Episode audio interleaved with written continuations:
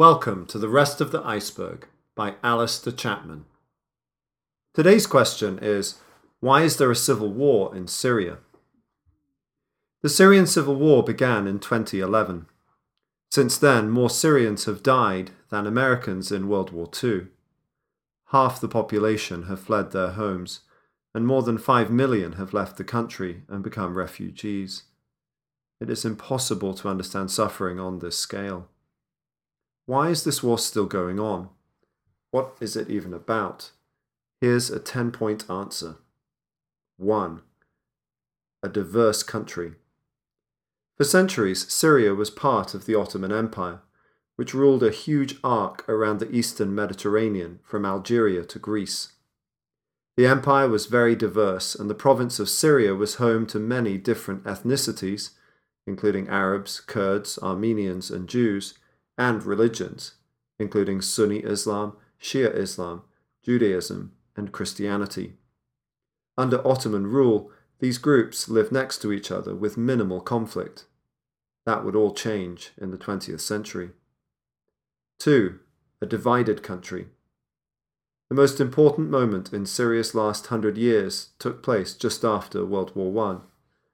The Ottoman Empire was on the losing side in the war, and the victorious powers decided to take over much of its former territory. From 1923, Syria was ruled by the French. France knew that most of the locals resented them being there. Their solution was to set the different ethnic and religious groups against each other. That way, they wouldn't join forces and rebel. So when the French abandoned Syria in 1946, they left behind a people with little sense of national unity and little experience in government. It was no surprise that Syria found independence hard. Chronically divided, it lurched from democracy to military dictatorship. In 1970, Hafez al Assad seized power. When he died in 2000, he handed over power to his son Bashar, who still rules Syria today. 3 the Cold War.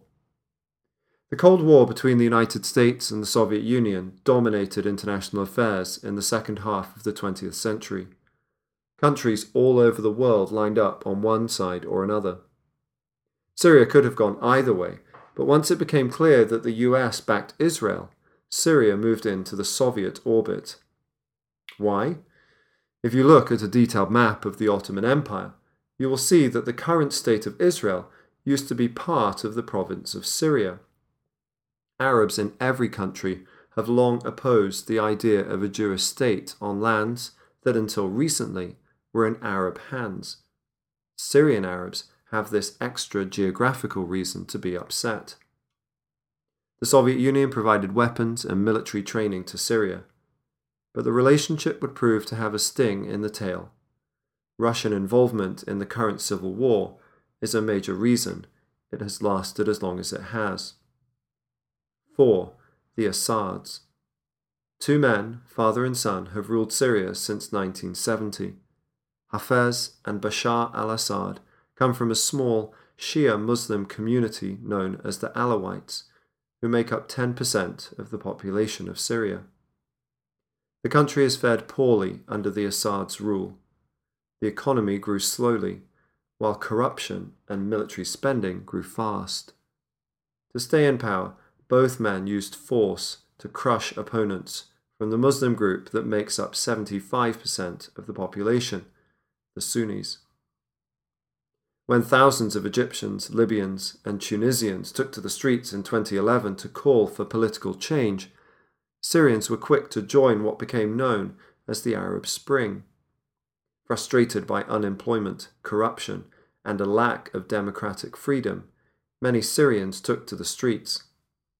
When Bashar al Assad ordered his troops to fire on the crowds, those who survived were unwilling to lie down. Militia groups formed across the country. Syria has been at war ever since. 5. Fractured forces. Assad would no longer be president if his opponents had been united.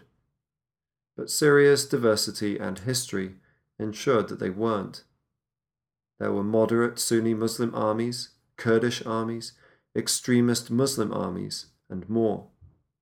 These divisions meant Assad could take his time, picking off his opponents one by one, and at times even standing by to watch as they fought each other instead of him. 6. Islamic State Islamic State, IS, began in Iraq in 2006. It was a group of radical Sunni Muslims with links to Al Qaeda, Osama bin Laden's group, that aimed to establish a pure Muslim kingdom in the Middle East. When Syria descended into chaos in 2011, IS fighters crossed the border from Iraq and took over a large slice of the country. Millions of Syrians lived under their frightening control. For outsiders who wanted peace in Syria, the success of IS complicated the war enormously.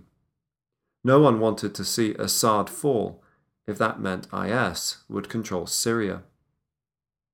7. American reluctance. Obama and Trump, Democrats and Republicans, hostility to Assad's odious regime has united Americans as almost nothing else in recent years. Yet America's leaders have offered only words in support of Assad's opponents, with a few military exceptions. It's easy to understand why. The answer can be summed up in two words Afghanistan and Iraq. After the terrorist attacks of September the 11th, 2001, President George W. Bush launched the War on Terror. Central to his strategy was to oust governments in Afghanistan and Iraq that he believed supported terrorists.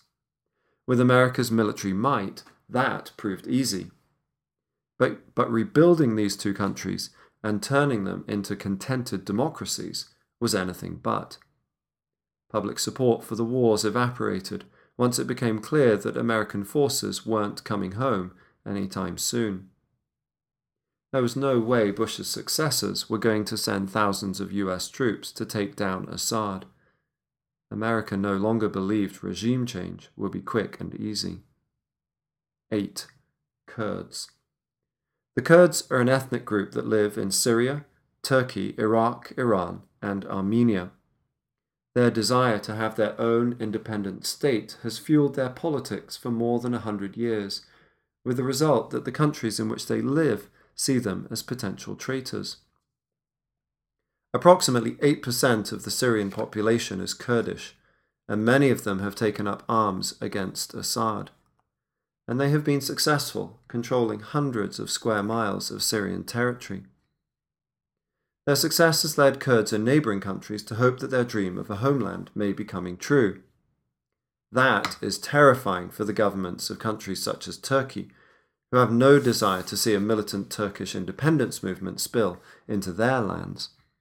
They would rather Assad stayed in control, if that's the cost of keeping the lid on Kurdish aspirations. If Assad's forces and the Syrian Kurds keep killing each other, that suits Turkey's strategic interests just fine. 9. Russian involvement. Syria has been a Russian ally in the Middle East for a long time.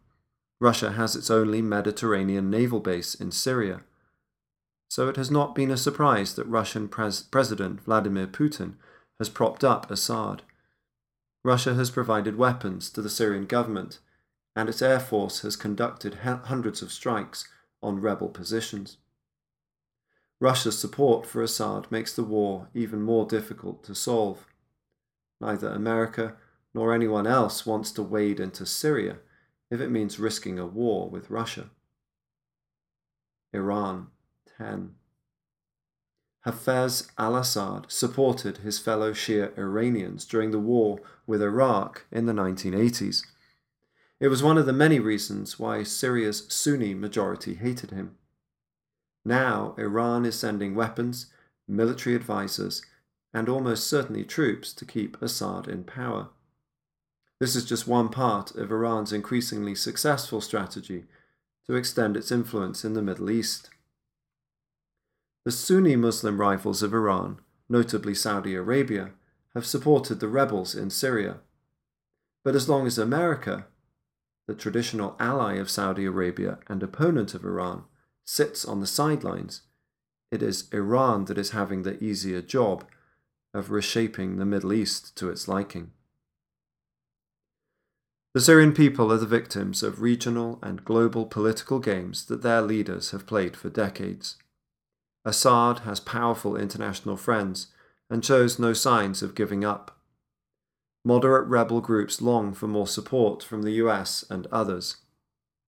But for the people in Syria who want only peace and a return to normal life, even if it's the oppressive normal of Assad, the end of the tunnel looks dark indeed.